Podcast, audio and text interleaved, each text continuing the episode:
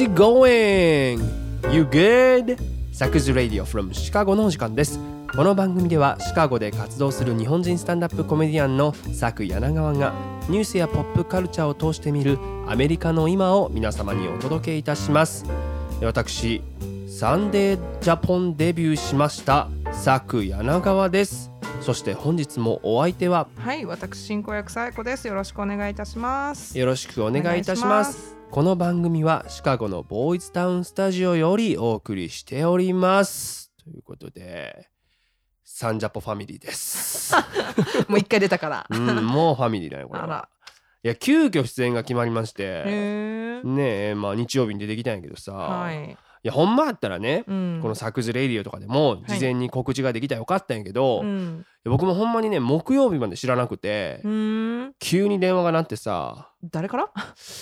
デーブさんだねあ、デーブさん？いやもうさ僕今までこれこねいろんなテレビに出させてももらったんやけど、はい。ちょっとこう冷静になって見つめ直したんよ。うん。特ダネもサンジャポもさ、うん。結局はデーブさん案件なんだよね。もうずあそうブズブの関係なんですよ。お世話になってるね。ねえだって僕の NHK のねドキュメンタリーに出てもらってもねいるもんね本当にね、はいはい。だとにかくね僕の売り込みがすごくって、ありがたいね。ありがたいんですよ。だ一緒にお仕事させていただくねいろんなメディアの人たちから、うん。あのサクさんのことはねうん。実は以前からデーブさんに聞いてますよみたいな。ね言ってくれてんねんけどい一回びっくりしたのは、うん。あのタクシー乗ったらね、うん。なんかデーブさんを乗せたことがあるっていう運転手さんで、うん。その人にまで「ああアメリカでコメディやってる方はデーブさんから聞いてますよ」って。どんだけ売ってるんだよ。誰に言ってんん。ねんと思って。ありがたいですよ。ありがたいね。もうもう敏腕マネージャーですそうやからね。そう。で、まあ、今回デーブさんがやってはるサンジャポの新しいコーナーがあって、はい。なんかこうジャポンタイムスっていうね「You はなぜに海外へ」っていう、まあ、企画で、まあ紹介していただいたんやけど、うん。まあ要は日本では全く知名度がなくても、うん海外では知られている人を紹介するというコーナーで。ね。もうまさしく僕にぴったりなんだよ 日本でもう全く知られていないっていうところでね なるほど。会議もだから通ったんじゃない？そこで「あ知らないですねこの人」あ、じゃあじゃあみたいな。そうあじゃあ行きましょうっつって そうあで、まあ、話戻んねんけど、うんその木曜日にデーブさんからね、まあ、はい電話とメールがあってーはい。「サク出演が決まったからスタッフとつなげるよ」って言ってもらって。であありがとうございますって言ってあでも一応スタッフさんにも資料とかうん。動画とかシェアしといた方がいいですよねって聞いたら「大丈夫。全部もうやっておきましたから」っ てえ資料持ってんの？全部。全部持ってるらしい。しかも僕のあの YouTube のやつとかをあの、うん。Vimeo とかに変換してくれてるらしいんだよもう。もう敏腕マネージャー以上やん。そうや。ねそう。でまあねなんか直後に、まあ、うん番組のそのスタッフさんから、まあ、ディレクターさんからメール来て、はい。この度はよろしくお願いいたします、うん。えーまあ、無理なお願いかもしれないんですが、えー番組用に今回特別に短めの新ネタをやっていただくことは可能でしょうかってうーん。だよこれと思って、うん。大体これさ日本の番組もうどこでも来んのよこの依頼が。まあまあね、スタンダップコメディアン、コメディアンってなったらネタを見たいなって思うよ。なるんやね。うんでさ前に BS 朝日さんの町山さんの番組に出させていただいた時とか、はい。ちょうどその時が桜を見る会とかでこう揺れてた時期やったから、うんうんちょうどそれをねいい感じにこういじるネタをやったら割と評判良くて、うーんじゃあ今回どうしようかな思ったんやけど、うんもう一個スタッフさんから実は要望があって、はい。できたらこの爆笑問題さんがデーブさんをいじっていただけるとと思ってるんですみたいなリクエストきた。でもその時点でもう翌日の金曜の朝に収録やったんよネタの。ああ、そっか。で、木曜やもんね。そうそうやねでも時間ないからどうしようと思ってうんもうそそっからはもうもう胃の痛みとの戦いなんよ いやまずさ葛藤としては英語でやるか日本語でやるかってとこややと思うねね。ああ、そっかそっかそう。か。もちろんねサンジャポって日本の方がほとんどですから、は見てらっしゃるのがね、うん。だからもう日本語でやるべきだと思うねんけど、うんうん。スタジオにさ爆笑問題さんおるしその日のゲストにあのサバンナの高橋さんとか見てはったわけよ、はいはい。えだからこれ日本のお笑いの枠組みにねこううん。僕が日本語でやって入っていくと、うん。なんかお互いこう不幸な感じになってまうかなっていうのがやっぱあったし、うー。んだしこうほら世界で活躍する日本人というね、うん文脈で紹介されてるから、いうんやもうここは思い切って英語で行こうって決めてん。はい。でそれにほら収録やから、うん自分で作った日本語字幕とかを載っけられるやん、うんあとあとね。うんなるほど。だからもうこれで行こうと思っても徹夜で作ってさそこはデーブさんにお任せせんかったんだよね。いや絶対あかんでしょ 地獄が待ってるから。で徹夜でね、まあ、うん結構まあこれもせね番組「サンジャポ」って番組はい。から、ね、考えるとやっぱ攻めたとこで行きたいなとも思ったし、うんまあこの「作図レイディオ」でも話したことあると思うねんけど、うん。せっかくやったらこうフジロックに出て、うん。こう滑った話を、まあ、エピソードでかけていこうかなと思ったんよ。なるほど。でまあそれ、まあ、内容的にね朝の番組にしては結構際どいかなとも思いつつ、はい。で、まあ、ネタ書いてさ、うん。よしこれでいこう思ってんけど、うん。まあ一応メディア関係の友達とかもう15人くらい多分電話しておう。このネタを見せて、うん。これ大丈夫やと思います？みたいなのを聞いて回って、うーん。ほんなもんみんなまあ半半々ぐらいの反応でさ「うん。いやいけるやろ。いやどうやろうなあ」ーみたいな。なるほどね。でももうさこれしか用意せんとこうと思って、うん。もうこれでダメやったらもうもうええわと。もうなるほど。それもう一本勝負やと思ってうん。腹くくって臨んでってん、はい。でじゃあいざ収録ですよ、うん。でズームで収録すんねんけど、はい。こうなんか聞き手としてね、うん。TBS の近藤アナと方がこうパソコン越しにいろいろ質問してくれはんのよなんか。ん。でまあまあ緊張はしてたけど、こううんなんとかまあお答えしていって、はい。でも最後に来ましたよ、それではサクさん今日は実は番組用に特別ネタをご用意してくれてるんですよね。みたいうな、ん。それでは行きましょう。みたいなネネタ振りしてくださって。はい。でまあそのネタをかけたんですよ、うん。でも結構僕の中ではええ感じにできたかなとうん。思って。でディレクターさんもカメラ越しにさ「うん。あっはっはっは」とか笑ってくれて、まあ、確かに近藤アナは薬ともしなかったけど。ね一応ねあそのディレクターさんにうん。うん。ちなみにこれ放送的に大丈夫ですかね？って聞いたら、はい。ああもう全然 OK です。うちはもう太田さんの番組ですよみたいな、いいんや。太田さんの番組だったらいいんや。まあ結構なうん攻めたこと言ってはるから。なるほど。あよかったと思って、うん。で多分すぐさその収録の後デーブさんがメール来てはい。収録大丈夫だった？ってお聞いてくれんだよが敏腕マネージャー。ねで「はいなんとか大丈夫でした」言って、うん。でもこの後ちょっとどう編集されるかが不安なんですよねって言ったら、うん。大丈夫。この後ディレクターと僕が電話して補足や解説しておくからうん。ディレクターも非常に熱心な人だしサクさんの資料はもう全部目を通してるって言ってるよって言って。しかもね宮根さんとかうん。小倉さんにも番組見るようにメールしておいたからすでに。愛がすごいのよデーブさんの。すごいね。そう。めっちゃ売ってくれてるやん。だからもう僕にできることはさ、もううん放送を待つだけやそうやね。んでちなみにその放送が、えー日曜日のまあお昼時やん日本で、うん。ってことは、うん。シカゴで言うと土曜の晩なのよ。はい思いっきりショーの真っ只中だったんやけど、うんうん。うわもうどうなのかなと思って、うん。もう楽屋とかでも携帯もう手放せずにさ、もうでうんも全部電源切りたいなと思ったけど、うん。ちょっとやっぱ気になってさ、うんうん。あのまあ見てたんだけど、まあ、結果から言いましょう、はい。えーネタえ全カットです。あそどうしてでしょう。あのーまあ僕の紹介の後ね、うん。ネタ来るんだろうなと思ってたら、うん。そのままあの次の TikToker の紹介 VTR に移っていったからであのねそれ一応その TikToker の人もデーブさんのこう一押しのみたいな文脈で紹介されてたからさ、ね。デーブさんにしょあの放送の後あれ誰ですかって聞いたら、うん。知らないですってなんでやねん。どうなってんのって 気使ったんだよさくちゃんに。そうなのかな本当に。でさ僕いろんな SNS でねまたはいそれこそ自分のインスタとか Twitter とかで、うん。今回サンジャポン出ます。そして番組用の新ネタやりますってうん豪語してたのよ、うん。全カットですいやもうオンエアがさうん。スタジオでもう太田さん笑ってくれるかなとかもうドキドキしてたんだよな本当にもう。映りすらなかったと。いやほんまやで。だってそのドキドキでなんならさ、うん。その収録した金曜日から、うん。そのもう土曜のそのね晩まで、はい。もう飯もろくにねもう食べられへんぐらい心臓も胃もバクバクやったのよ。なるほど だからきっとさなんかネタが流れへんかった瞬間にさ僕のインスタとかツイッターのフォロワーがもう寄ってたかってみんなもうバカにしてんだろうなと思ってそいつらの声がもう僕 楽屋でこだまのように聞こえたもんそんなことないやろ。ざまみやがるさく。あーネタやるってあいつ発表しやがったのにカットされてやんな。ざまみやがるみたいなね。それはないでしいやょですよ。なんでカットされたんでしょう みんなあれとは思ったかもしれないね。ね、うん。だから、まあ、僕がさ TikToker でねフォロワーがたくさんいたらさ次のその紹介する人もきっと僕だったんだよ。二連チャン。ね本当に。TikTok やってすらいないもんと思って。まあね。頼みの綱のインスタも2,000人台です。ああもう、まあ、でもさせっかくさ作った新ネタがさ、はい。日の目を浴びないのもちょっとかわいそうやと思うから、うん。いやもうこのサクズレイディオでうん。そのままやったネタをここで発表しようかなと思って 音声で、なるほど。ねそれで供養した方がいいと思うねんもう。供養じゃないと浮かばれへんからこの子が なるほどね。そうということでいきますよ本当に、はい In 2019, I got up on stage of Fuji Rock as the very first stand-up comedian in the history. Then I performed in a main stage in front of 40,000 people. It was obviously the first experience in my life that I opened for Taku Ishino. Then actually, I was a big fan of Denki Group. So somehow, I kind of wanted to talk about his buddy.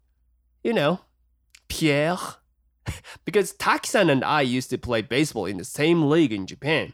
So I said, Taki-san got a base hit and trying to go to the first base, but he found a white line and couldn't stop sniffing like that. and he ended up being out.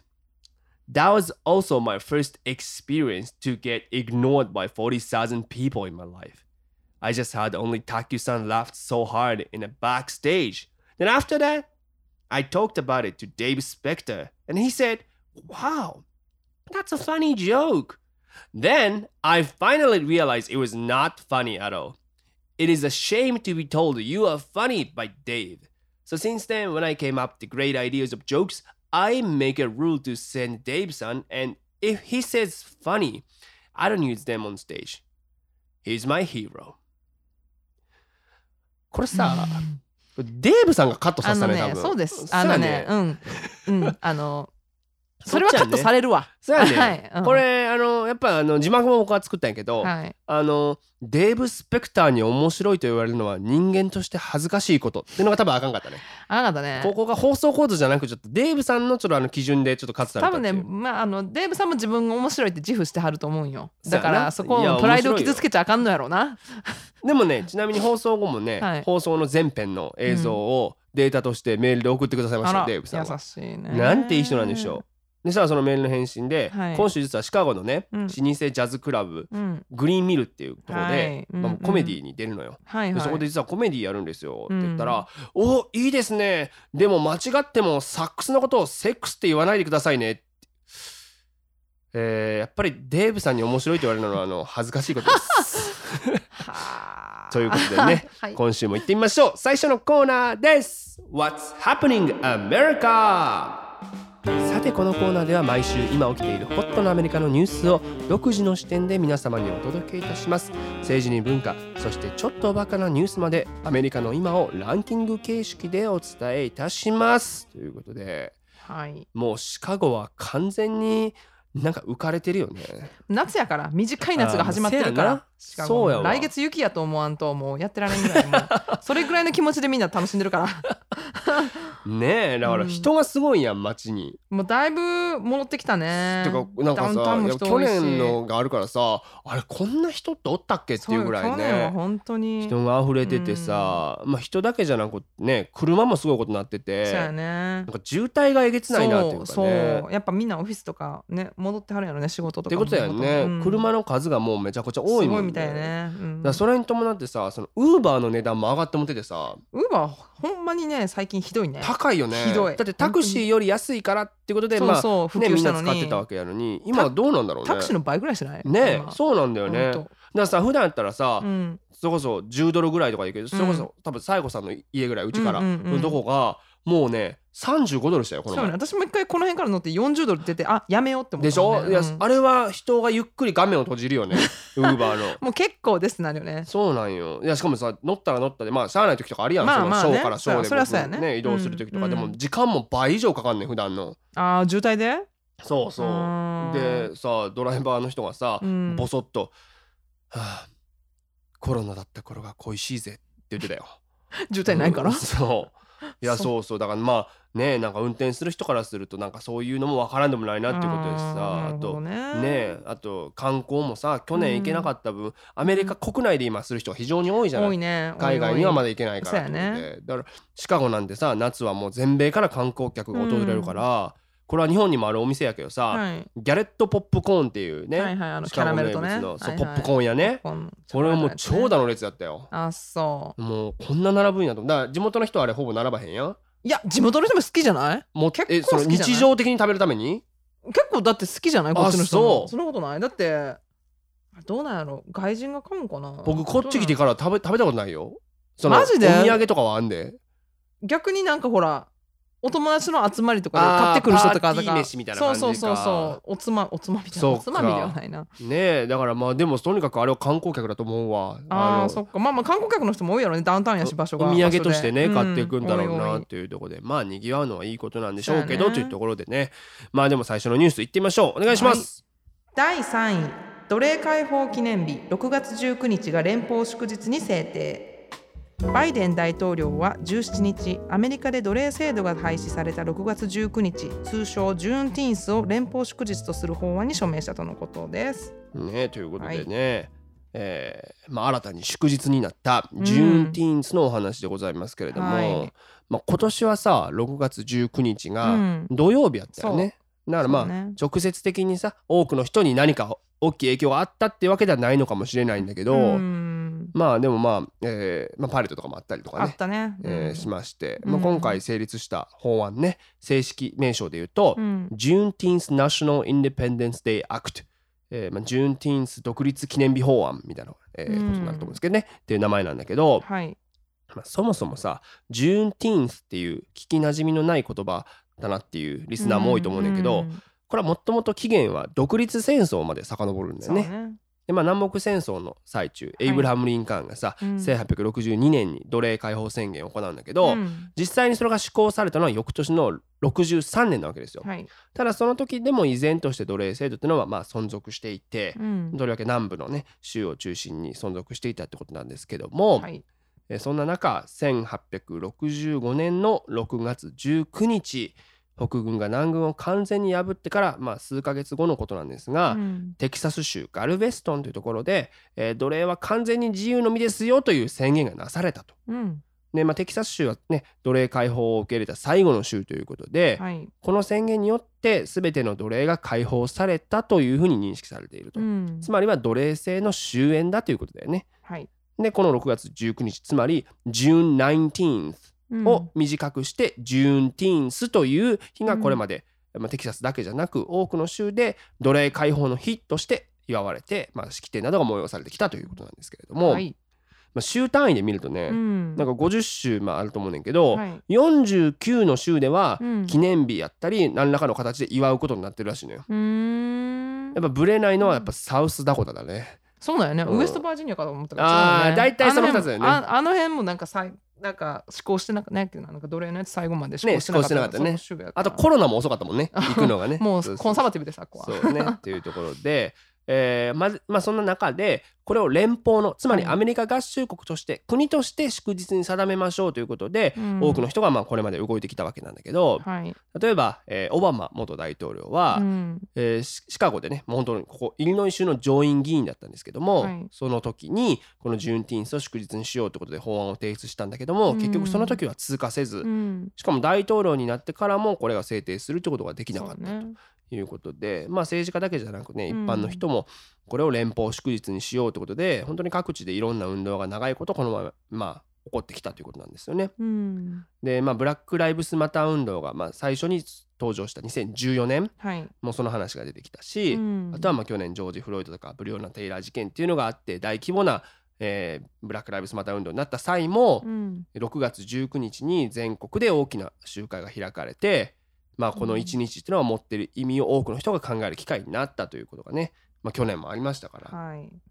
で満を持してうん。バイデン大統領が今回法案にサインして正式に法律としてまあ通ったわけなんですけども、まああの上院もね全会一致下院も賛成415反対14票というもう圧倒的に、うん。えーまあ賛成多数で通過しているとはいいうことで、ねで調べたらこの新しい連邦記念日がね制定されるのは、うん。1983年に定められたうん。マーティー・ルーサー・キング・デー以来のことって言うんだよ。いやだから本当にねね我々が生まれてからは一発目なんだよね。ねそういうことやね。だからそういうめまあ歴史的な一日だったということなんですけども、バイデン自身も演説の中で、うん。まあ、これは大統領大統領にとって、えー以後語り継がれる最大の栄誉の一つだろうというふうに答えているということでね。うん。ねこれまあもちろんもちろん今回はこの連邦レベルでの話だったんですけど、はい。まあ州のレベルでもそれから民間の企業などでもいろんなこの影響が出ていて、うん。例えば我々の住むイリノイ州では、はい。えー JB プリツカー知事がですね、うん。まあ、サインをして2022年からうんこの日は、えー祝日でも給料の支払われる祝日つまりはうん。有給の、はい。えー祝日になるということを、うん。えー発表しましたし、うん。あとはこうナイキとかうん。ウーバーねさっき名前出しましたけど、うん。まあ、全社員に有給休暇を与えるってことを発表したりうとかして、ん。なるほど。ね、そういうふうに国レベルで、えーまあ、動いていってるとうん。いうことでございますけどもでもさっきさ下院では反対票が14票あったって言ったやん、はい。うん。じゃあこれ反対してる議員の言い分は何なんだろうっていうことなんだけど、うまずこれ日本語にすると奴隷解放独立記念日ってことになるんですけど、うん。そもそもすでにアメリカの独立記念日はうん。7月4日にあるやんっていう意見なわけですうんよ。うん。ね、ジュライフォースですけどこれは。だからこれ2つ作っちゃったら、うん。これ人種的な対立をねこうより深めるどっちか選ばなあかんっていう風にするんじゃないかという風に言ってます。なるほど。まあそんなことない気はするんだけどね。うんない気はするけどね。まあそう一つの理論としてね、うん。えーそういう反対の意見がある。うん。あともう一つはこれバイデン政権がたびたび言われてることではあるんですけど、うん。アイデンティティポリティクスなんじゃないかっていうことが言われててなるほど。でこのアイデンティティポリティクスという言葉なんですけど、うん。まあ最近ね割とこう用いられる言葉でうん。どういうことかというと、要は人種宗教ジェンダーなどの特定の属性を持つ人の声を代弁してるぶって行う政治のこと。うん。簡単に言うとね。はい。つまりそういうアイデンティティを代弁してる風に見せて、うん。政治利用してるだけやろっていう感じですよね。はいはい。そうそう。まあねでもこれまでもバイデン政権はマイノリティに寄り添う政策を次々に行ってきたから、うん。まあこれは当然っちゃ当然なんだけど、うん。まあそこを批判する人もいるということではまあるということで、うん。ねもちろんこれをねこれを祝日に制定したことで、うん。根本が解決されて真の意味での人種的平平等がね実現していくわけではないじゃないですか。まあねそれはないわね。ね、うん。だって現実に残念ながら。1865年この宣言がなされて、うん。すぐにジム・クロー法っていう人種隔絶法ができて、はい。以来黒人は公民権を剥奪される形で100年近く抑圧されてきたという歴史的事実があるわけですから、うん。ねだからまあそういうことではあると思うんですけど大きな一歩であったり機会にはなるんじゃないのかなっていうことは言われてますね。はい。では報道では数百万人のアメリカ人がうん。この新しい祝日を祝ったと言われてんねんけどさ、うん。まあ、実際当日にこの祝日に何をするかっていうとまあほんまに人それぞれというかさ。まあねでも日本でもそうやんだって。例えば父の日とか母の日ってさ、うん。割とまあ何するかって決まってるやん、うんうんうんカーネーションあげたりとか、はいはいはい。だけど例えばじゃあ勤労感謝の日とかって別にみんなバラバラじゃないですか。連休やっけただの。そう、ね。だからねどっかみんなで旅行行くとかあるけどその日にこれをするみたいなねみんな川辺に行ってバーベキューすんねんとかもないしね。ないでしょ、うん。だからしかも今年なんてさ急に3日後はジューンティースで休みですっていうふうにね発表があったわけやん。よし大体この日父の日ってそう特に重なるからね。今週はねあの週末で父の日と重なってたからね。みんなまあお祝いするよねなんかしら。そうやね。でもそうねあとフェイスブックとかでも「ハッピージューンティーンスデイ」とかうんみんな言ってたけど、うそう。まあでも一部の地域ではもちろん式典もあったりとかしたよね。そうそうそう。あのここシカゴでもパレードあったし、ねパレードあったよね。うんそう。で なんか面白かったのは BBC イギリスのね、ニュースを見てたら、うんはい。アメリカではこの日多くの人がバーベキューをしてこの新しい祝日を祝いましたって言ってんけど これ別にたまたまこの日予定されてたバーベキューなんちゃう？ね。週末やし夏やし。うん。ねこの3日3日後にさ制定されたわけやん、うん。その時点で多分もうみんな肉買ってたでしょ。今週末もバーベキューやんねんってなったよねなってたよなうん。父の日やしみんな家族でレイク,、ね。ねレイクサイド行ってやろうみたいな。やろうみたいになってたよね、そう。僕はちなみにあの普通に舞台出てましたよ、あそう。うん、あのサンジャポであ太ー田さんがどういう反応するのかなーってもう気をもみながら。かなるほど。カットです。全カット。そうなんです。でもまあさこの本当にこの法律を制定するために、まあ、一生懸命になってた人たちにとっては悲願じゃないですうか、ん。例えばねね。すごいなと思ったのはねなんかオバマ政権時代の2016年なんかはさ、うん。当時89歳の女性がこの法律を制定するために頑張ってる議員たちを励まそうってんで、テキサス州からうん。ワシントン DC まで徒歩で移動したのよ。うんおーすごいね。雨の日も風の日も毎日2.5マイルずつだ4キロずつ歩いたんだって。うんでこれなんで2.5っていうふうに数字を決めたかっていうと、うん。奴隷解放宣言から2.5年後にうん。このディ、 Juneteenth がテキサス州で、まあはいはいはい。行われたよっていうことにちなんでるみたいな。そう考えるとさ祝日1個にしてもすごいなっていうのはね、すごいよね。ウィスコンシンのちなみにあの、ん。政治家の人なんかセレモニー出たらブーイングされたその人反対しとったらしいから。あの制定にこれね。まあ反対しちゃったやないかっつってね、うんブーイングみたいな。そりゃそうなるわ。よう出られたなお前は。ほんまそれよ。そうまあでもほんとさ日本って祝日がアメリカに比べて非常に多いじゃないですか、そうそうよね、うん。うん。ねなんかなさらっと決まるしね。なんかそうなの？そこはあのプロセスは知らないけど。山の日とかだってできてたもんね何それ？山の日あんねん。だから知らないと思うにもう日本に日本からアメリカ来た後やと思うさやこさんが。なん 何山の日あんんねん。で海の日はあったやろ？あったけどさ海の日って祝日やったっけ？私もうそれすらも覚えてない。夏休みとかぶってるから学校休みになってないから我々気づかんかもしれんけど。せえふ普通のなんていうの？あのビジネスマンサラリーマン？休みちゃう？あ休みなの？休みでしょうん海の日。あだからそう。でも山の日もそうやねんけど。そんなあ海に対して山？そう。でもそれを制定するためにさ、うん。登山協会会長みたいな人がさひたすら毎日2.5マイルずつ歩いたみたいなのないやん。山ずっと登った登みたいな。山協会の会長は多分何もしないよ。金払うだけやろ。そうやね。だからそういうエピソードとかねあんのかなとか思ってね。だからなんかむしろなんかさちょっとこの日本の祝日に関しては、うん。ちょっと利権の匂いを感じるのよねなんかこういろんなさ財界とかもちろん経済対策でもあんねんけどそれもそうかそうかそうか3連休にしてとかさ。あーもっと出かけてやみたいな。そうやねの分からんで今後の、うん今後どうなるかってさままだできるかもしらんやん。そうやねなんか何の日？何の日？緑の日？緑の日あるんか。あうんそうそう昭和の日とかさなんかあったけどさ、いやだからそれこそさ今オリンピックやってるわけやん、うん。で1964年の東京オリンピックの開会式の日が体育の日ってなってるわけでしょ？あそうなん？そうやで。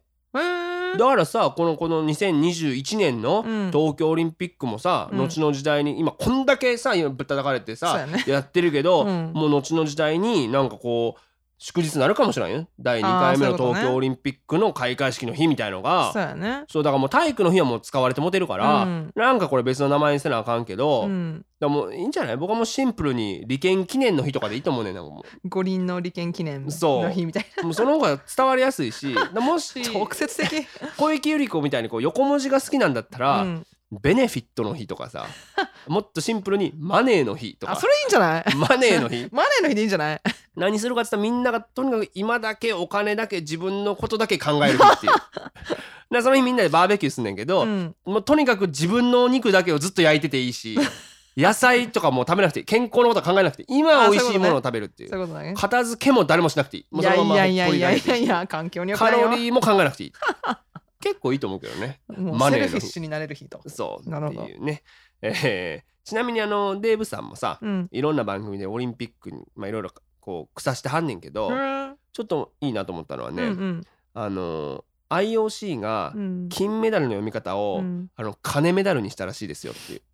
あー。ちょっと言うね。ちょっと面白い。でまあ日本語限定よねでもこれね。そうやね。もちろんもちろん。ん サックスをセックスと言い間違えないでくださいねの2000倍いいねこれ。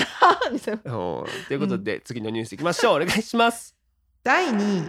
人気歌手ビリー・アイリッシュがアジア人差別発言で炎上。うん歌手でファッションリーダーとしても人気のあるビリー・アイリッシュですが自身の過去のアジア人差別発言がネット上に流出し国内外で大きな批判にさらされているとのことです。ねということで、はい。このニュースうね、ん、水曜日あたりだったと思うねんな。そうねうん。多分ね。ね僕のとこにもすぐなんかこう回ってきましたけども、うん、まあ先週さこの番組2位のニュースはさ、うん。BTS のアメリカでの人気について扱ってあ、マクドナルドのやつね。そうそうそう、はいはいはい。今アメリカで凄まじい人気やってますってことを紹介しましたけども、まあ、今週もねそんなエンタメのニュースから、えーまあ、2位は行きたいなと思うんですけど、うん。まあ、今回ちょっと嫌なニュースというか、はい。ねまあ、ビリー・アイリッシュこの人は何？説明せんでいいよ日本でも人気なのかな？人気だと思うね、うん。ある世代の人でまあでもしとくか一応、うん、いやこの番組のリスナー意外とブリトニーで止まってる人がいるから結構。どういうことブリトニー？ブリトニー・スピアーズで止まってるから。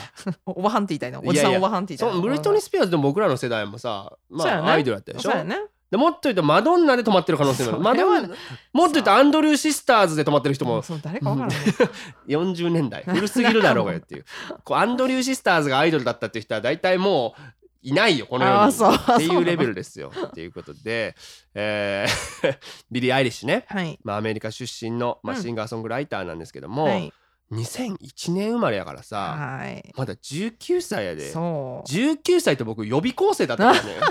だってもう3年ぐらい前から売れ出してきてるからそう。10 16歳17歳がもう、ね、2015年やからデビューも。15年かそうよね。だからねもうすごいよね。本当にね数多くの賞を受賞してて、うん。ねまあ新しいですけど記憶には。2020年のグラミーでははい。主要部門独占したからね、で主要部門の独占はもう1981年クロストファー・クロス以来もう39年ぶりで、うん。もうその時もクリストファー・クロスなんておっさんでしたから もうビリー・アイリッシュはもうなもうぶっちぎりの最年少ではい。賞を取ったっていうところで、ね。いわゆる Z 世代あ。ねティーンとか20代前半かはい。ら圧倒的な支持で、まあもうアイコンですよね完全にね。ね。うん。ねアイドルの枠は。まあアイドルではないんだけどもともとその枠はもう超えているというところで、まあ、ファッションにしてもそうだし、うん。まあ意外とねこれまで政治的な発言もかなりしてきていて、うん。例えば地球温暖化に対しての政府の在り方っていうのを批判して、まあ、そこはい。に警鐘を鳴らしたりもしたし、うん。あとは LGBTQ の権利に対してとか、うん。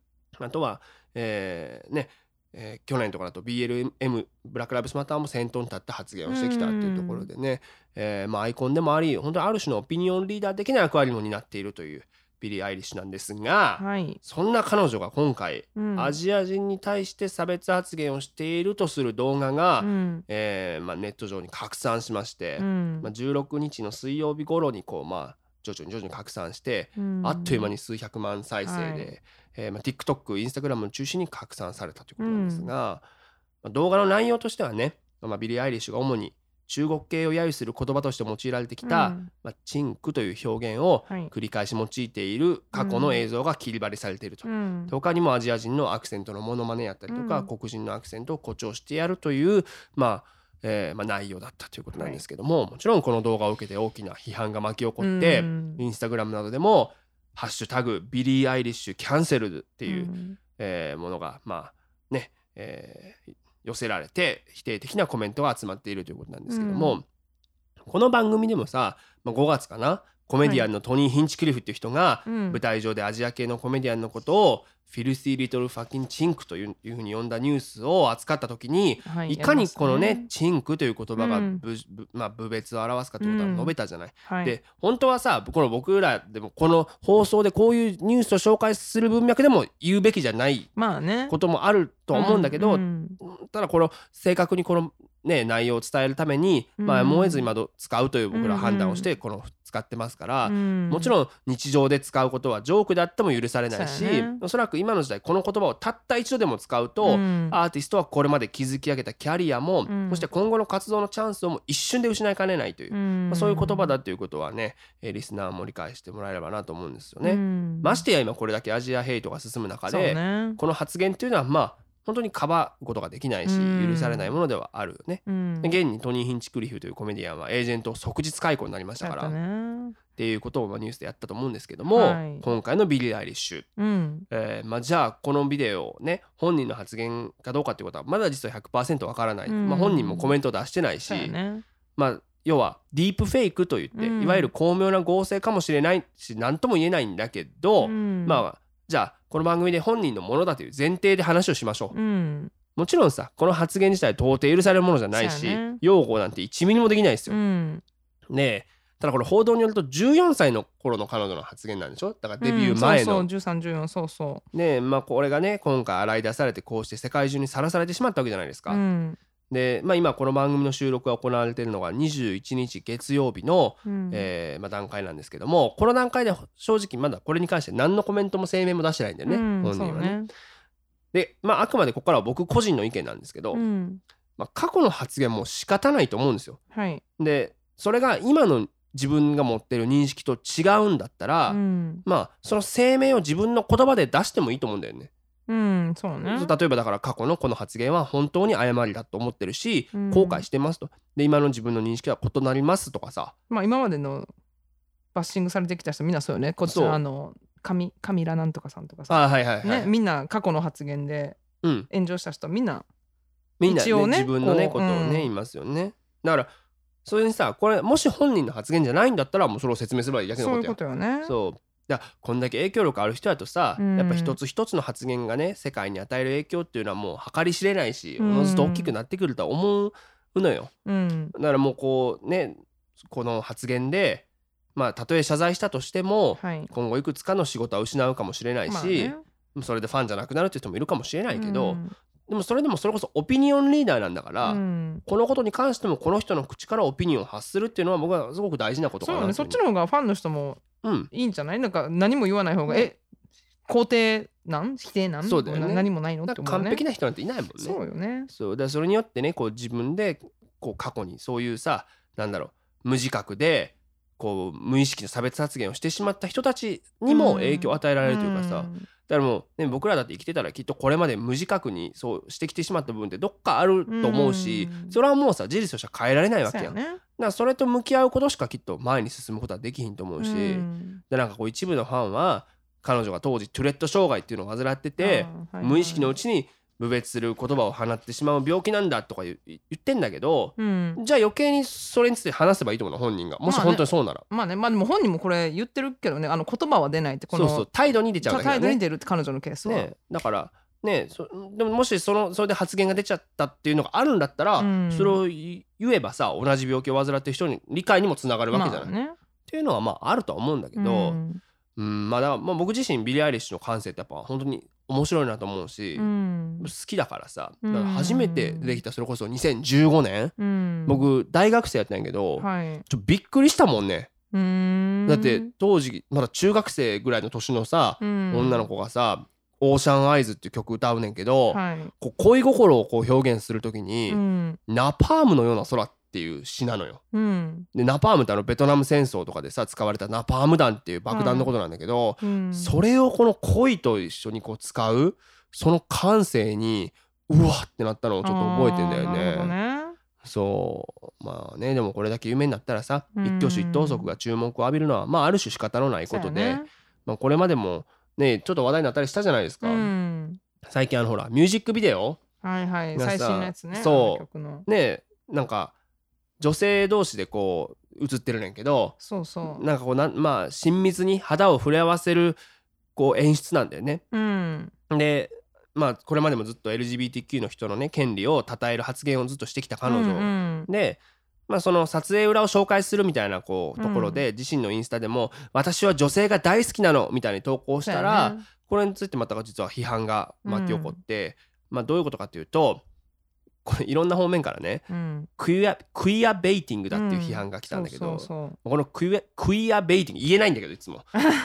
クイアベイティングっていうのはどういうことかっていうと、まあ、じ自分自身が LGBTQ じゃないくせに、うん。そう見せかけたりサポートしてるっていう偽善的な態度をとって支持を集めようとしてるだけだろっていうそううん。そういう態度のことを言うわけですよ。で要は LGBTQ を食い物にしてるんじゃないのかっていうそうまあ批判だったんだけども、うん。僕はこれあんまりやと思うんだけどね。なんかなんかファンの中でもこのあの女性が大好き、あの I love girls の発言が、結局自分もカミングアウトの一種って捉えてる人もいるし、クアベイティングまあクアベーリングやっつってもうがっかりだわっていう人もいるし結構真意が分かってないやんこれってねね。結局まだ。そうやね。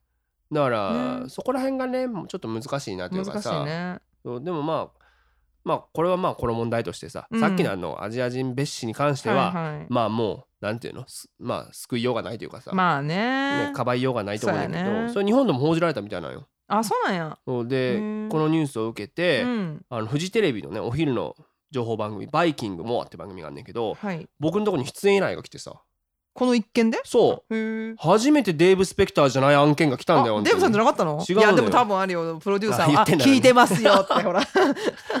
そうそうそう。でなんかさあのこの一件とかもっと広い意味でね、うん。このアジア人差別に関して、まあアメリカで実際に生活してる僕の意見をっていうことうんでリモート取材してきたんだけどさすがにこっちはねネタやれば来なかったね。やったらあかんやろこれね。センシティブだから本当に。センシティブだから。そうそうそう。だから今ちょうどさこの番組2人で収録してる、はい。数時間後にバイキングが放送されるからあそう。どんな感じに編集されてるかちょっとほんま分からへんねんけど、うん。やっぱ坂上さんがなんていうのかっていうのはやっぱ気になるしね。全カットじゃいないことを祈るよね。いや本当にあとはなんか余計なさこの火の粉が飛んでくる可能性とかもあるやんこの。ああそうやね。発言することによってね。そうだからんこれね、なまあそれはまあメディアに出る以上はあまあ当たり前なんだけど、まあまあまだもうさそうそれで言ったらね、はい。最近あの「フラッシュ」っていう雑誌があんねんけど、あうん。にインタビューされたのよ。で、うん。アジア人差別と戦うコメディアンみたいな結構がっつりめの記事が載ってでその中で、まあ、この番組で話したことあるうん「ヘイコロナ」って言われたエピソードを紹介したんですよ。うんう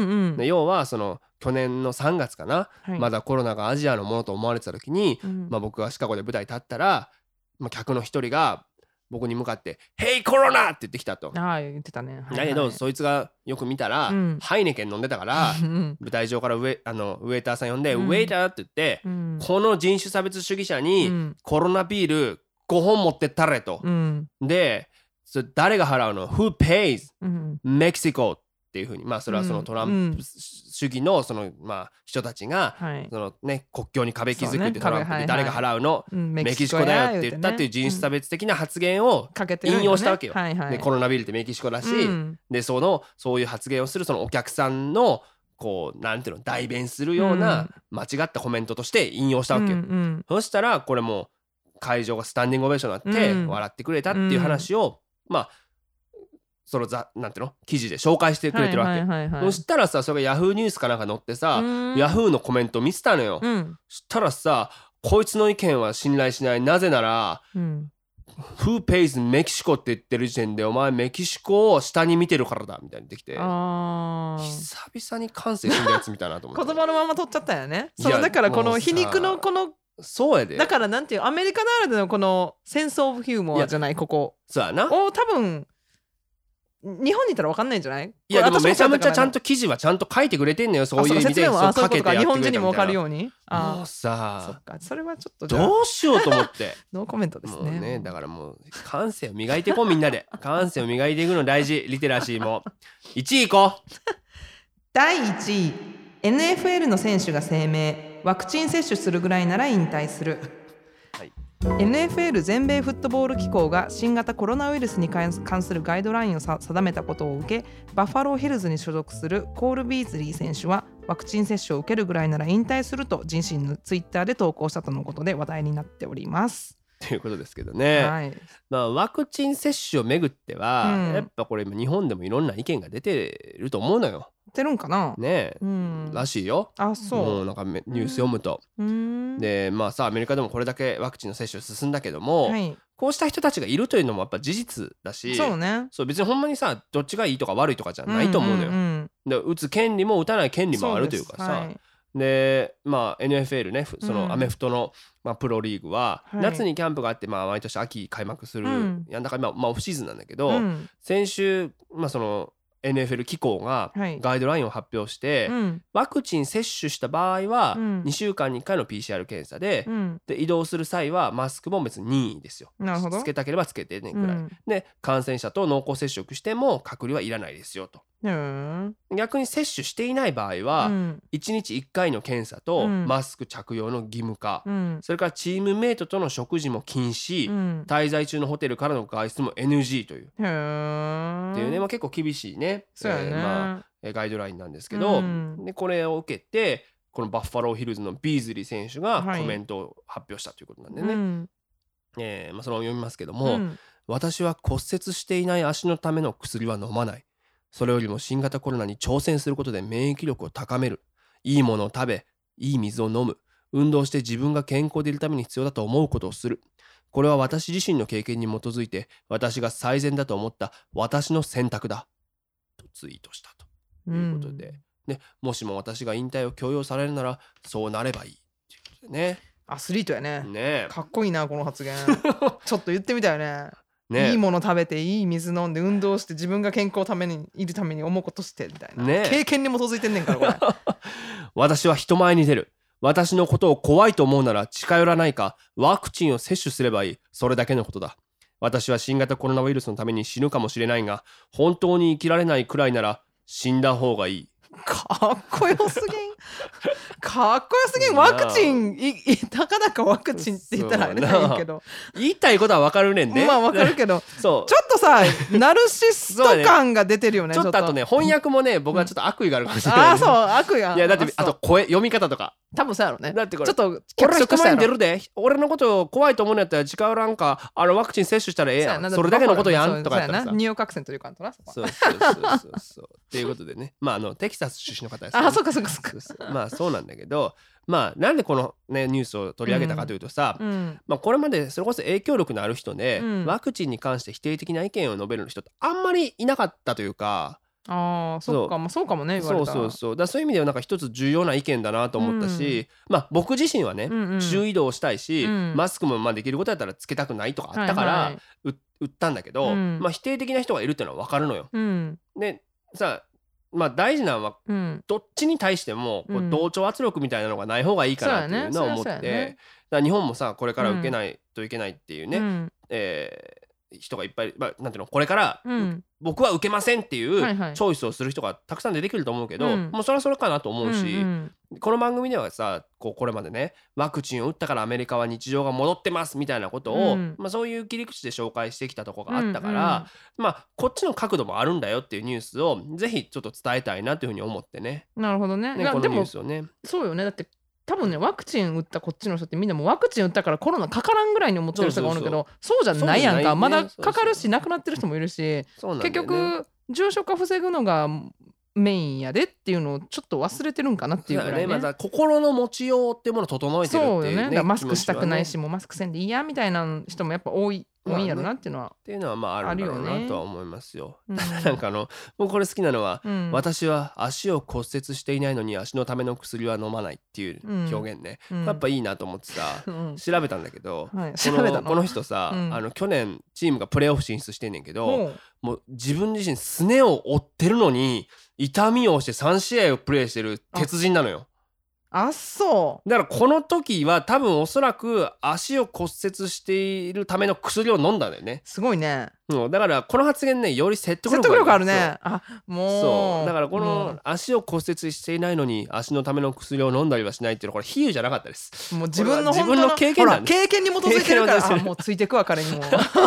ビーズリー選手ね。ぜひあのリスナーもね注目してみてくだックチェックさい。出しましょう。ということで What's Happening アメリカのコーナーでした。ここからはサクズウィークリーアップデートのコーナーです。ということでね、はい。今週もいろいろやりましたよ。本当に。あね、そそうそう。でもねあのまあいつもアスクサクのコーナーこの後にあるやん。でうん。まあメールをお読みするんですがうはい。ちょうどねあのいただいた質問の一つがちょうど今から喋ろうと思う内容に重なるので今今日はまず1通メールからお読みしましょうかね、はい。ということで、えーラジオネーム気になるるるさん。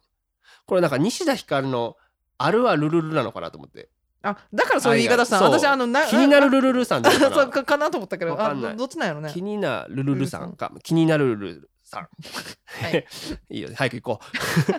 さくさんさいこさんこんにちは。日本から毎週楽しみにしているさくらテスです。以前サクさんが番組内でちらっとおっしゃっていたんですがガイドブックには載っていないサクさんオリジナルの通なシカゴのエンタメを紹介したいということですがその中身が気になりすぎて夜も眠れません。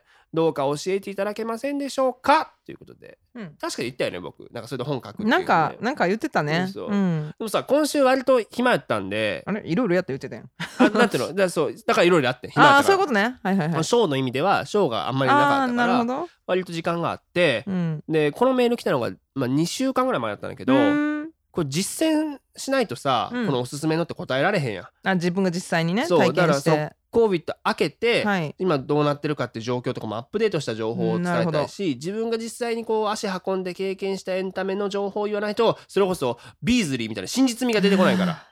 説得力勝負だなと思っそうね。で、まあ、今週、まあ、行ってきたので、はい。その経験に基づいた、うん。えー今からこう楽しみ方っていうのをねなるほど。ぜひ発表したいなと思うんですけどだからこれなんかさ、この楽しみ方はちょっとあかんぞとか、うん。こうもっとええのあるよみたいなのあったらう、ん。ねだって僕のシカゴの先輩やからさいやいやいや。なんかこうちゃちゃ入れちゃちゃ入れをちゃちゃ入れうん。いやいやちゃちゃ入れをちゃちゃ入れ。そうあとなんかこういや私やったらこれがあるよとか、ね、あーなるほどね。そうなんだけどそうだまあこれやっぱ曜日ごとに説明していきたくてさ。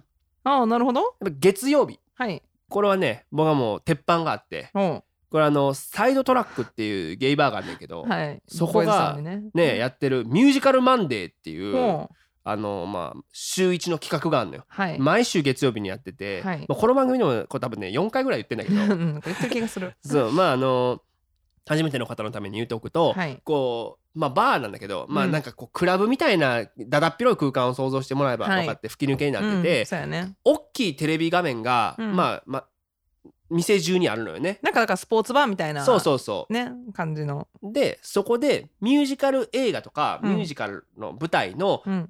映像のクリップがはい。ずっと流れんの。そのなるほど。日その日の晩は。う。ん。でそれに対してみんなでこう、うん一緒に歌ってもいいし、うん。なんかこう独自の合いの手みたいなのがそこでもう発展してるから。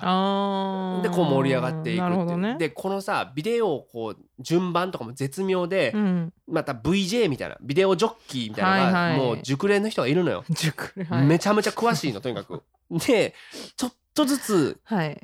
関連性があるんだよね。なんかこう同じ例えば作曲家とか、うん。あこれ同じキャストの人がこう出てるとか、なんかちょっとそういう知れば知るほどより深いみたいなので、はいはいはい。なるほどね。でなぜか知らないけど急に盛り上がる曲とかさ、うん。あとちょっと歌詞が変えられてたりするのじ微妙に。なるほど。でそのそこの場所でのオリジナルのか、はいはいはい。すごいのは実際にさシカゴでまあ今はもうやってないけどさ、うん。あのミュージカルとかやってたりするやん、うん。ハミルトンとかさ、はいはいやってたやんね。でそこのキャストの人とかがそこに来て歌ってくれたりするの、口パクで歌ってくれたりね。なるほどうんうんうん。でそれでうおーってみんなで盛り上がったりとかして いいんですよこれ。伝わってるかな？ねもうあのゲイのお兄ちゃんいっぱいいてうわーってなってるのがすんごくいやでも老若男女どのジェンダーでもいますよあそう。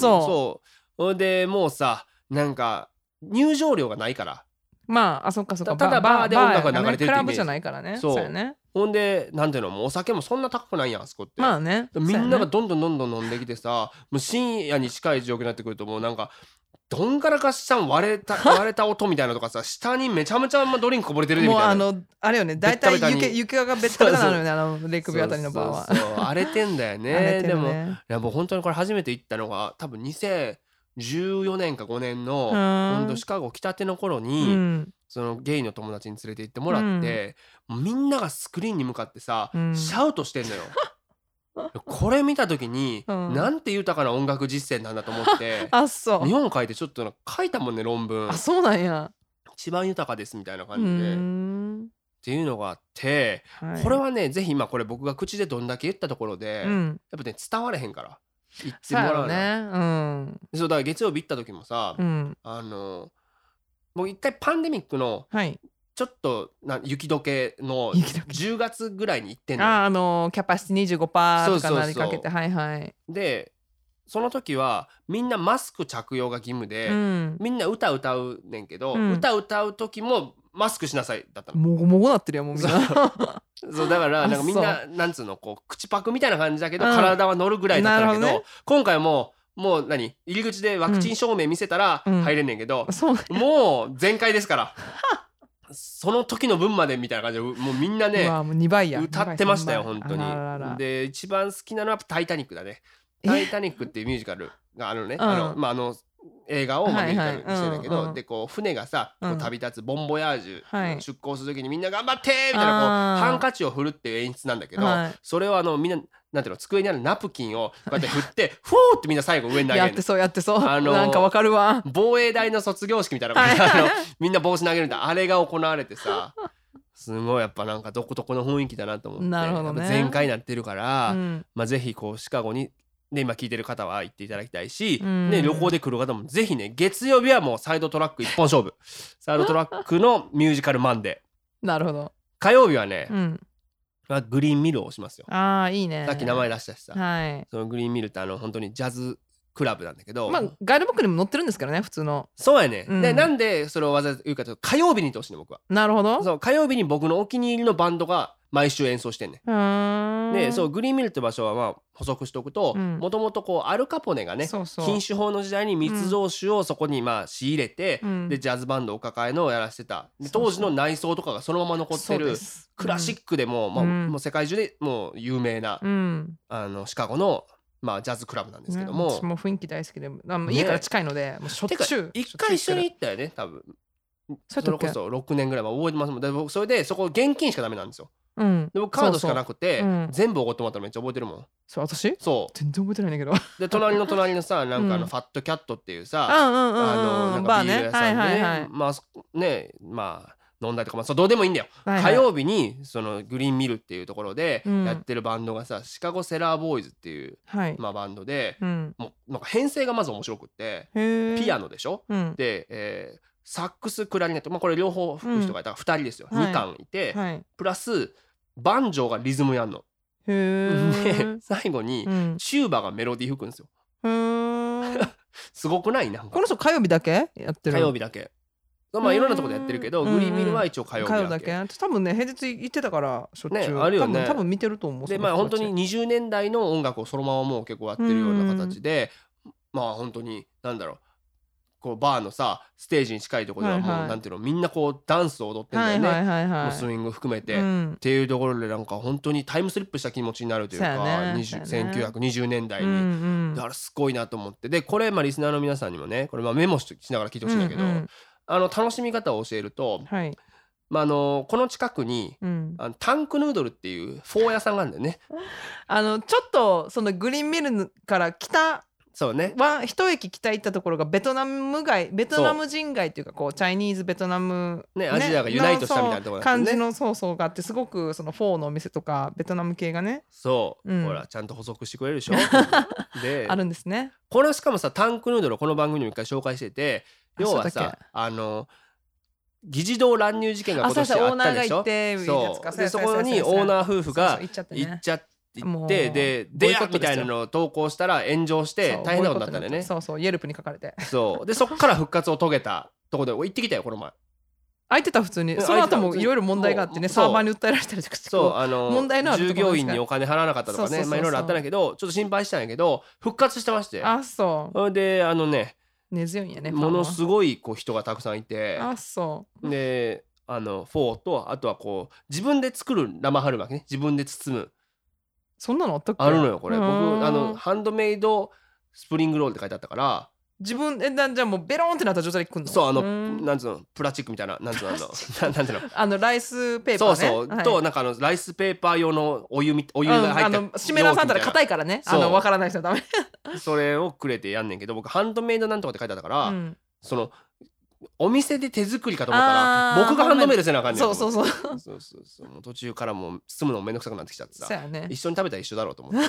ぐっちゃぐちゃなってもいいやみたいなっていうねまあそのね。でそこで食べて大事なのはこれ一駅歩いていくのよ、そうやね。そう。じゃないと消化しないからフォー。10分15分弱ぐらいあるんかな。そうそう10分ちょっとうん歩くかねな、歩いてでグリーンミルに行って演奏を聞くという、まあでもあの別にそこ行かんでもね向かいにあのエチオピア料理屋さん、レストランコーナーにあるからこっちのアメリカ人の人とかそこ行ってでもう道路をね横断歩道渡ってそのねグリーンミル行ったりとかまあその横のメキシカンでもいいしそのファットキャットねうちらがそうそうそう。行ったそのバーのとこでちょっと引っ掛けて遅くなってから行くっていう人もそうそうね。そこに現金持ってってねみんなね。あそうそうね。そうそそうですそうです。全部現金です。かなと思いますで水曜日ね、うん。これね意外とコアなとこ行くねんけど、ほうやっぱさまあカブスの試合でもいいのよ。うん。まあシカゴカブスね野球の試合でもいいんですけど、僕はちょっとおすすめは、うん。ちょっと電車で20分ぐらい行ったところにある郊外なんですけど、うん。シカゴドッグスという独立リーグの野球チームがあるの、のこれがね、うん。行ってきたんやけどね、うん。素晴らしいわ。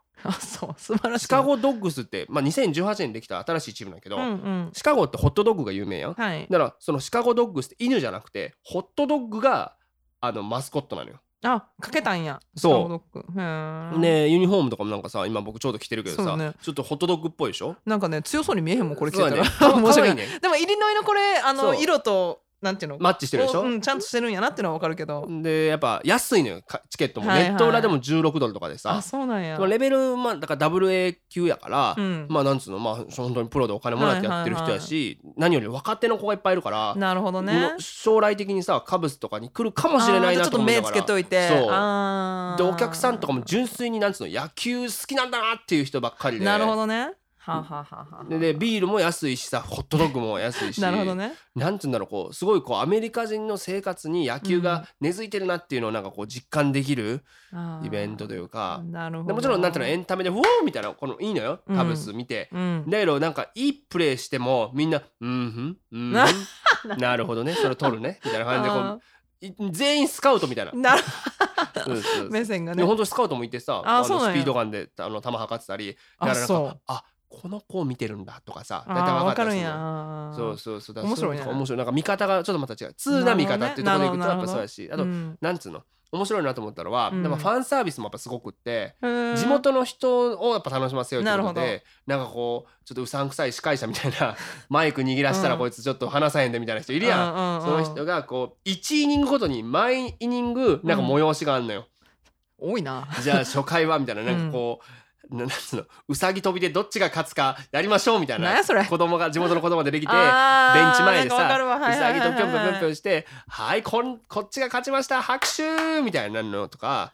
ホッケーとかでもやるのかねそうやるでしょ、れねだからそういうの全部詰め合わせてあー。9個来るわけよ。こう多いなそうでそういうのとかがなんかこうなんつうのこう牧歌的なんだよねすごく。なるほどね。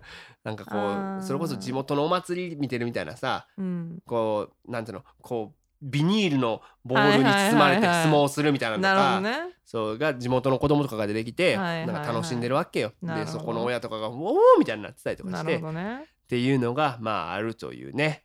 ということで水曜日はシカゴドッグス行ってみてみんな。はいいいね。で木曜から行こうと思ったんだけどさ、うん。木曜からも僕ショーだったんだよね。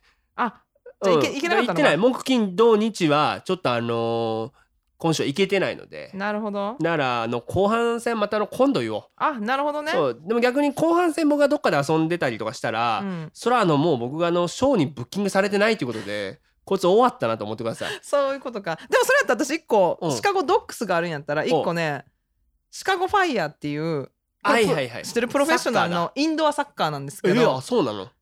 あれインドアサッカーじゃなかったっけ？確かインドアサッカーだはいはいはい。私インドアサッカーのチームがあって、うん、インドアサッカーって私見たことなくってアメリカフットサルと？は違う。違うの違うサッカーやねんけど、うん。インドアなのよ、うん。で本当にあのホッケーのあの球場球場じゃないななんていうの、うんフィールドね。フィールドをうん思い浮かべてもらったらいいんやけどだからバーってサッカーしてさ球蹴んねんけど壁にバーンって弾けるわけやんか、はいはいでそうなってファールになったりとか、はいはいはい。それがファールにならんそのままやってたんやからもう一回見に行ってあサッカーと全然違うしフットサルも違うし、あ面白いなと思って。でしかもちゃんとしたプロの、そやんなそれでやってチームる人やでからね。すごく面白かったから。もしねそのだからシカゴドッグスがシーズンじゃなかったらね。シーズンじゃないやったらシカゴファイヤーもプロなので行ってみてほしいかなと思って。でなんかスポーツもね面白いね面白い面白い、そうん。まあメジャーじゃないねこそうカブスとかさこうベアーズ何とかじゃないホークスとかじゃなくて、うん、もう面白い、っていうことでうね、ん、だからまあ木曜からのはまたあの僕が売れなくなったらどんどんやっていきたいなっていうことで。いやまあだから週1ごとぐらいで行ってさ、まあ、来月か再来月ぐらいにこう総まとめアップデートしましょう。ということで、はい。えー今週の Saku's Weekly Update マークアイのお話前略シカゴよりのコーナーは俺流シカゴの楽しみ方週の前半戦でございましたということでここで番組をお聞きの皆様にお願いです。 Saku's Radio from Chicago では番組をご支援していただける方々を随時募集しております。世界中でポッドキャストそして YouTube などでお聞きいただけるこの番組には皆様のお力が必要です。シカゴからアメリカの今を継続的に発信できるようお力添えをいただける方々企業様などいらっしゃいましたらサクズレディオ at gmail.com サクズレディオ at gmail.com までご連絡を。えー Venmo アカウントやペイパルでのご参加も可能です。ポッドキャストの概要ページもしくは YouTube のこちらのアドレスにお願いいたします。どのような形でも構いません。皆様のご協力が必要です。ということで次のコーナーです。サクズウィークリー English はいこのコーナーでは便利な英語表現や今アメリカで流行りのフレーズを紹介していきます。今すぐにでも使えるそして使いたくなるようなフレッシュな英語を一緒に学んでいきましょう。よっしゃ！ということで。今週は何でしょう？えー今週はねあのー僕やっぱほら時差があるやん日本と。はい。でさ日本の人とかのさなんかこう、なんていうの？ツイッターとかインスタとかフォローしてんねんけど、うん。ここっちのさ深夜にさはい。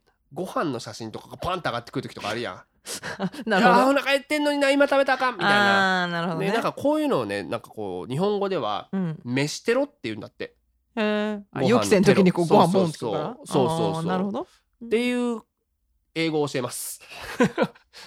いきます、はい。Food porn food porn っていうのでまああなるほど。の食べ物のポルノって意味なんだけどそうやね。そう別にそのまあすなんだろうエロいっていう意味はなくて、うん。まあ、むしろこうなんていうのそのこう刺激されるような、えー五感をね刺激されるようなうん。食事風景とか、しょ料理の写真を魅力的に写して視聴者の感覚を刺激する、はいはい。まあ、写真とかって意味だね。だ一時期韓国の女の子、うん。YouTuber の人とかがこう料理バーって並べてもうそれこそ美味しそうなものをはいはいはい。ね鍋からなんじゃらバはいーって並べてぐわー食べてるのをこれフードポンっつって。はいはいはい。すごくやっぱ美味しそうに食べる食べはるやんか。食べはるやんかっつうか。はいはいはい。でもねすごいお金稼げるで。お腹すくわーって言ってな見てる方も、こっちも見てる方もうわ何これみたいな。そうね。だからまあ要は食欲を刺激するような、えーまあもののことですよね。はい。料理とか、えーまあ、食べ物の、フードポルノです。ねはいもののことで。そうです。フードポルノということではい。いきましょう。フードポーン。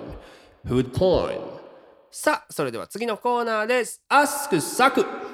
アスクサクでは毎週リスナーの皆様からのお便りを募集していますご質問からお悩みご感想など何でも構いませんラジオネームをお書きの上サクズレイディオ at gmail.com サクズレイディオ at gmail.com sakusradio at gmail.com までお送りくださいということではい今日も一件ご紹介したいなっていうふうに思いますもうさっき読んだからもうないんかと思ったよあるあるでもさ時間も押してますから、はいこう、まあ、無駄話いっぱいしたからね、はい。本当に。そう。まあ短いものをね、えー今日は。セレクトするチョイスがああるよ。私たちに。もうじゃんじゃか来てるかあらそう。ね。ですが今日は短いものをお読みしたいなというふうに思っています。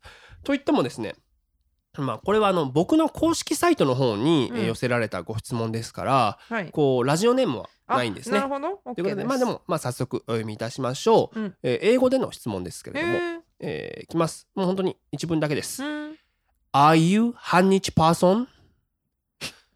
ということで、この番組では 毎週リスナーの皆様、サクラテスの皆様からのお便りを募集しております。宛先はサクズレイディオ at gmail.com ということで、あの、テレビに出るといろいろ大変です。あのうん。英語っていうかまあまあ英語っちゃ英語、まあ、英語で言うとね、この方まず英語が間違ってますから。あの、何？Are you 半日パーソンじゃなくて、うん。正しくは Are you a 半日パーソンです。文法？あの、文法ね。数えられる名詞 名詞ですから、パーソンは。パーソンはね、うん。はいそうでそういうところにね全部出てるよ。もうそういうとこいやいいでしょこれは。チクチク。言ういろいろ見つめ直していただければねあの 幸いだなと思います誰誰誰この彼に？人この人名前分からへんけど。彼か彼女かわかんない。けどは何なのこの質問まず。ああいう半日パーソンって。そう思わせるような何かを言ったんじゃ言っない？かてないよや。本当に。だからなんかねいろいろあるんだよメディアとか。なんか日本のことバカにしやがってみたいなね。あーそういうこと。はいということではい私佐久柳川インスタグラムや YouTube 公式サイトなどでもず、えー随時情報を発信しております。おっきの方々はインスタグラムの佐久柳川そして YouTube も佐久柳川公式チャンネルをフォローしてください。今お聞きのサクズレイディオもしお気に召した方々がいらっしゃいましたらぜひ SNS などでシェア告知お願いいたします、えー口コミでこのラジオの魅力が広まると私ども非常に嬉しく思います。そして改めまして私の著書ゲラップスタンダップ戦うために立ち上がれが好評発売中でございます。現在 Amazon で予約が可能ですのでローマ字でサク柳川と検索してください。ぜひぜひよろしくお願いいたします。ということでね質問もねまだまだ待っておりますからあんなクソみたいなもう質問はどうでもいいんですけれども、えーまた来週お相手はサク柳川。最高でした。バイバイ。バイバイ